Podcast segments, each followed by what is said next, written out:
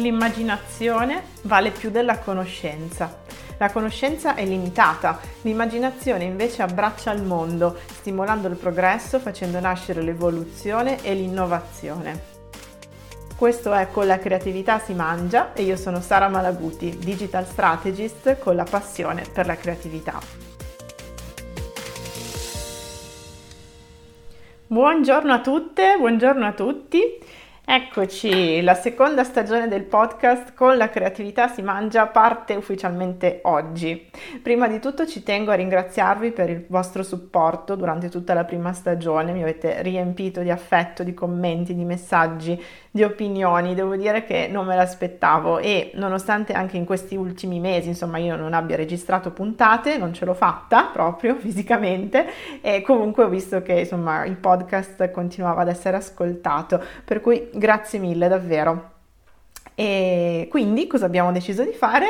In casa flowerista si è deciso appunto di, di, creare la seconda stagione e mm, questa volta appunto il tema sarà un pochino diverso, cioè c'entra ovviamente sempre con la creatività, ma il focus sarà principalmente sulla innovazione. Un argomento così importante, così ricco di sfaccettature, meritava un'indagine approfondita e in più pensiamo anche ehm, a quanto sono legate creatività e innovazione, anzi direi proprio che la creatività è spesso un prerequisito per l'innovazione e per il cambiamento. Vedremo quindi come nasce l'innovazione, come si manifesta, quali sono i tipi di innovazione che possiamo riconoscere.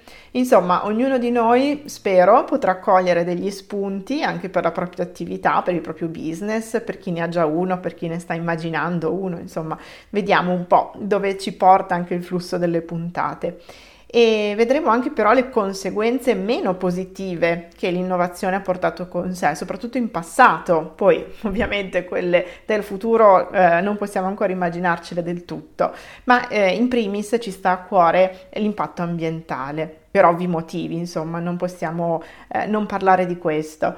L'innovazione però può anche essere sostenibile, non, non, per forza dobbiamo eh, avere un impatto negativo sull'ambiente che ci circonda, vedremo in che modo questo è, è, possibile. Il tutto sarà sempre accompagnato ovviamente da tanti esempi curiosi, da fatti realmente accaduti, da quelli che sono un po' gli aneddoti che eh, vi sono piaciuti così tanto insomma nella prima stagione, quindi li abbiamo mantenuti proprio come fil rouge. Bene, allora in particolare ehm, su cosa ci concentriamo in questa puntata? In questa puntata parleremo di innovazione fortuita, ovvero quel tipo di innovazione che arriva per caso mentre stiamo facendo una passeggiata dalla cosiddetta folgorazione. Nel corso dell'episodio ci accorgeremo però di una cosa che è molto importante, che quasi nulla accade davvero senza motivo. La nostra mente deve essere in un qualche modo predisposta, pronta, diciamo, ad accogliere la scintilla, altrimenti abbiamo gli occhi bendati. Ma facciamo un piccolo passo indietro dobbiamo chiederci, così come abbiamo fatto la stessa domanda per la creatività, dobbiamo chiederci che cos'è l'innovazione. Possiamo definirla, ci proviamo, eh, come la dimensione applicativa, quindi l'applicazione concreta eh, di un'invenzione o di una scoperta. Riguarda un processo, ma anche un prodotto, ma anche un servizio, quindi anche in ambito astratto, che porta a un progresso sociale, quindi c'è un po' l'idea no, delle magnifiche sorti progressive dell'umanità. E sottolineo sociale perché come abbiamo detto all'inizio, insomma, ci siamo sempre posti come essere umano eh, più il problema appunto del progresso sociale che non dell'impatto che questo provocava a livello ambientale, ad esempio. Tutto nasce da un'idea, quindi, che deve essere sviluppata per riuscire a portare a un miglioramento delle condizioni appunto dell'umanità. Quindi diciamo che c'è sempre l'essere umano al centro, l'uomo al centro e ci porremo appunto questo, questo dubbio anche nel corso delle prossime puntate. Eh, esistono due scuole di pensiero diverse quando si tratta di invenzioni o, o, di scoperte che generano innovazione. La prima ritiene che l'atto dell'inventare sia un processo ripetibile, che sia possibile trovare una certa regolarità nei passaggi, certe modalità ad esempio che favoriscono l'innovazione, che portano all'innovazione, tipo il brainstorming aziendale, tanto per fare un... Um, così un esempio no? che è noto a tutti, chiudere tot persone in una stanza fino a quando non producono eh, determinate idee. Questa è un po' l'idea appunto che da questo pattern poi derivi l'innovazione. La seconda invece è più, se vogliamo, una scuola di pensiero individualista, cioè che l'innovazione possa anche nascere da una folgorazione individuale, quindi da questo momento catartico individuale. Bene, dovete sapere che sono state scritte molte teorie per provare a definire e schematizzare il processo dell'invenzione. Eh, molte riguardano la categoria forse più conosciuta che è quella del problem solving, che di solito si riferisce al modo di affrontare e risolvere positivamente, ovviamente, delle soluzioni problematiche. Eh, tra le teorie, adesso vi cito questa, poi senza entrare troppo nel dettaglio, però insomma tra quelle più complete e note c'è quello dello scienziato russo Altschuler, eh, conosciuta con l'acronimo di TRIZ, che in italiano sarebbe Teoria per la soluzione dei problemi inventivi, che è nata nel 1946 e ancora oggi viene appunto diffusa e, studiata. È una teoria che ha l'obiettivo di carpire un po' i segreti del processo creativo, soprattutto in ambito tecnologico per renderlo ripetibile. Quindi c'è un po' questo desiderio da parte soprattutto di molte aziende, no? di trovare appunto un processo ripetibile in modo tale da essere sempre eh, più avanti rispetto ai competitor, in modo da portare innovazione nel proprio ambiente questi metodi ovviamente lasciano sempre un po' il tempo che trovano, secondo me, perché le variabili da considerare sono anche tante, sono complesse. Mi chiedo tuttora, e penso che sia una domanda lecita, se effettivamente ci sia modo di replicare l'innovazione o comunque renderla un processo così schematizzato, no? Poi sicuramente ci sono delle condizioni che la facilitano e capiremo anche quali sono. Quindi da un lato ci sono coloro che, eh, soprattutto intellettuali, studiosi, ricercatori, che pensano che l'innovazione sia un processo con alcune regolarità e eh, che alcune condizioni lo possano facilitare. Dall'altro invece c'è chi parla di serendipiti, che sicuramente è un termine già iper conosciuto, eh, c'è stato anche un film no? che vabbè, lo applicava più diciamo, al tema dell'amore, però c'è stato questo film primi anni 2000 che, che aveva introdotto fortemente questo termine nel linguaggio comune, che indica che cosa? Il fatto che le scoperte vengono fatte anche per puro caso in realtà e che anche il trovare una cosa non cercata e imprevista, mentre magari se ne stava cercando un'altra, può generare innovazione. Da dove deriva questo termine? Mi sono chiesta questo, no? è talmente particolare, non ha una radice ehm, latina, ecco, no, non rivedevo una, una, radice nota e quindi mi sono andata un po' a informare, ho scoperto una storia carina che vi racconto. Il termine fu coniato dallo scrittore Horace Walpole, Walpole boh, nel XVIII secolo e mh, mm, faceva riferimento a una fiaba che lui stesso aveva scoperto, una fiaba persiana si chiama Tre principi di Serendippo, ecco qua che appunto la radice non era latina, la, la, fiaba narra le avventure di tre principi che si mettono a viaggiare e continuavano durante questo viaggio a fare scoperte di cui non erano assolutamente alla ricerca, quindi appunto casuali, e che guarda caso queste loro scoperte hanno portato poi alla loro salvezza. Mm? Quindi la, la, classica insomma, situazione da, da fiaba. Ehm, queste scoperte erano sì dovute al caso, ma anche alla loro sagacia, ma soprattutto al fatto che le notassero, la loro capacità di osservazione, potremmo dire. Esempio, preso sempre dalla fiaba, uno di loro scoprì che un mulo cieco dall'occhio destro era passato poco tempo prima per la stessa strada perché l'erba era stata mangiata solo sul lato sinistro. Mm? Queste, queste situazioni così un po' anche da, da aneddoto appunto. Bene, oltre alla scoperta come serendipità, c'è anche chi parla di ozio creativo, molto spesso le due cose sono correlate eh, i romani insomma erano molto attenti al momento dell'ozium. E mh, mm, la storia dell'innovazione in effetti abbonda di casi in cui a qualcuno è venuto proprio una buona idea uscendo a fare due passi, la, la classica passeggiata, oppure perché no, anche la doccia, insomma tutto ciò che distacca un po' dalle incombenze della vita quotidiana per portarci in uno stato mentale eh, più propizio eh, ai collegamenti, ai collegamenti dei puntini, come li chiamo io. E, ehm, la mente, ad esempio, può imbattersi in qualche vecchio ricordo che avevamo trascurato, eh, qualche situazione appunto che ci sembra simile e quindi po- potrebbe essere quella situazione che ci fa dire come ho fatto a non pensarci prima.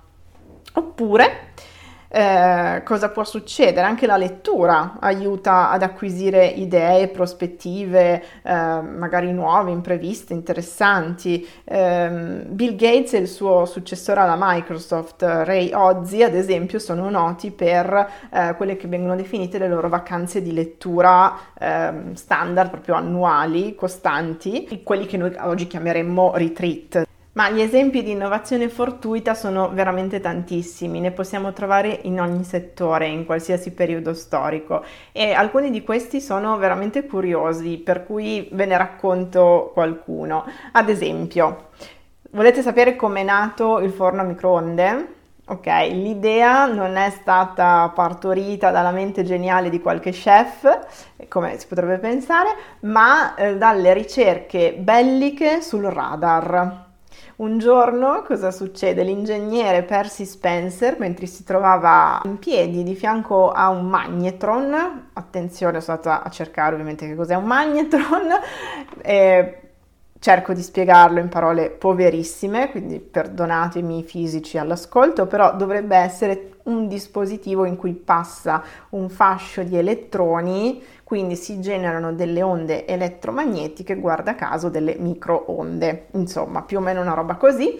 E cosa succede? Di fianco a questo magnetron la barretta di cioccolato che teneva in tasca si scioglie Cosa fa il signor ingegner Percy Spencer? La sua curiosità è più forte della preoccupazione, diciamo, di essersi sporcato i pantaloni e quindi va eh, a rifare l'esperimento. Proviamo a prendere dei chicchi di mais e avviciniamoli appunto a questo tubo magnetron per, per scaldarli, vediamo che cosa succede e in effetti si mangia i suoi popcorn preparati in un microonde, diciamo, rudimentale. Secondo tentativo, anzi terzo, meno fortunato, però lo ha fatto il suo assistente con un uovo esploso in faccia e va bene. Poi nel 1947 è una industria, quindi un'azienda, la Rayton, a produrre il primo e vero e proprio microonde che è il Radar Range, guardate un po' attorno, tra l'altro l'industria del radar, ehm, si chiamava così, e proprio basato appunto sulla scoperta di Spencer, primo esempio di forno a microonde. Devo dire che non era proprio maneggevolissimo, alto oltre 1,80 m, pesava quasi 350 kg, ecco, quindi non proprio da cucina. Ma spostiamoci ad esempio anche nel campo della moda. 1946, il sarto francese Louis Réard eh, si trova a Saint-Tropez e per caso nota alcune donne che si arrotolano le estremità del costume per abbronzarsi meglio e probabilmente erano costumi un po' voluminosi. Da qui l'intuizione, perché non creare un costume un pochino più ridotto? E perché non spingersi anche oltre, eh, magari appunto mostrando anche l'ombelico. È strano che insomma ci pensi un uomo. Comunque, vabbè, ecco come è nato il moderno bikini, il costume che, vabbè, tutti noi oggi ovviamente conosciamo e che prende il nome da quelli che erano degli esperimenti bellici, ancora una volta, eh, esperimenti nucleari in realtà, eh, che si stavano tenendo nelle isole Marshall. Erano gli Stati Uniti che insomma si stavano avvicinando un po' anche a, alla guerra fredda e facevano i loro esperimenti nucleari. E perché hanno, il nome viene da lì perché questo sarto aveva capito eh, che eh, il costume da lì a poco avrebbe rivoluzionato un bel po', insomma avrebbe avuto effetti dirompenti. Quindi forse l'abbiamo già notato, no? l'abbiamo capito, l'innovazione può essere sì fortuita, ma richiede spesso una predisposizione all'osservazione, una predisposizione anche ad accogliere la scoperta e quindi mettersi un po' in discussione. Il filosofo Remo Bodei la spiega così.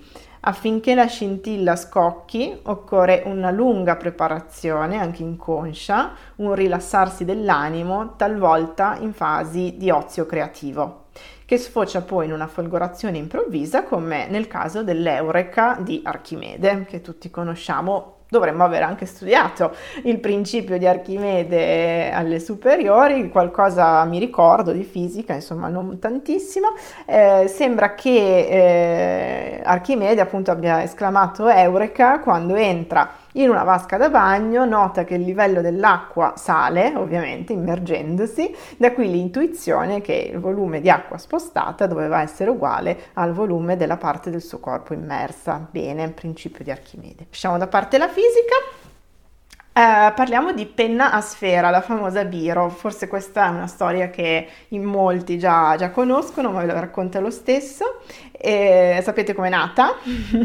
allora, Biro prende il nome proprio dal suo inventore, che è Laszlo Biro, un giornalista ungherese. Eh, avendo a che fare quotidianamente con la penna stilografica, immaginatevi che è lo strumento chiave no? per svolgere il suo lavoro, Biro si rese conto dei grossi limiti che aveva eh, la penna stilografica, macchiava, ehm, sprecava un sacco di tempo a riempire le, le stilografiche, a pulire le pagine macchiate, insomma cercava una soluzione.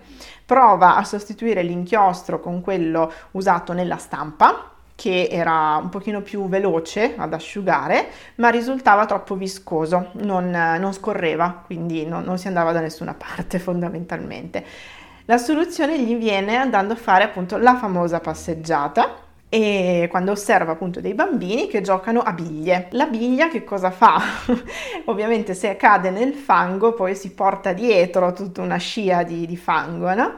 Ed era esattamente la scrittura che voleva lui, fluida e che ovviamente restasse impressa. Quindi prova a inserire una piccola sfera in cima a un tubo riempito di inchiostro e inventa la biro. Ma l'esempio più eclatante di innovazione fortuita eh, sicuramente anche questo arcinoto, eh, quello dello scozzese ehm, Alexander Fleming, mm, considerato l'inventore della penicillina, quindi un ricercatore. Era il 1928 e al St. Mary's Hospital di Londra Fleming stava svolgendo delle ricerche sul presunto agente patogeno dell'influenza. Si assenta dal suo laboratorio per una vacanza, tre giorni sta via, si dimentica di distruggere alcune colture batteriche, quindi quando torna, oddio, trova una provetta che era rimasta lì macchiata da una patina di muffa, letale per, per la coltura batterica nel, nel, recipiente, quindi praticamente i batteri erano morti.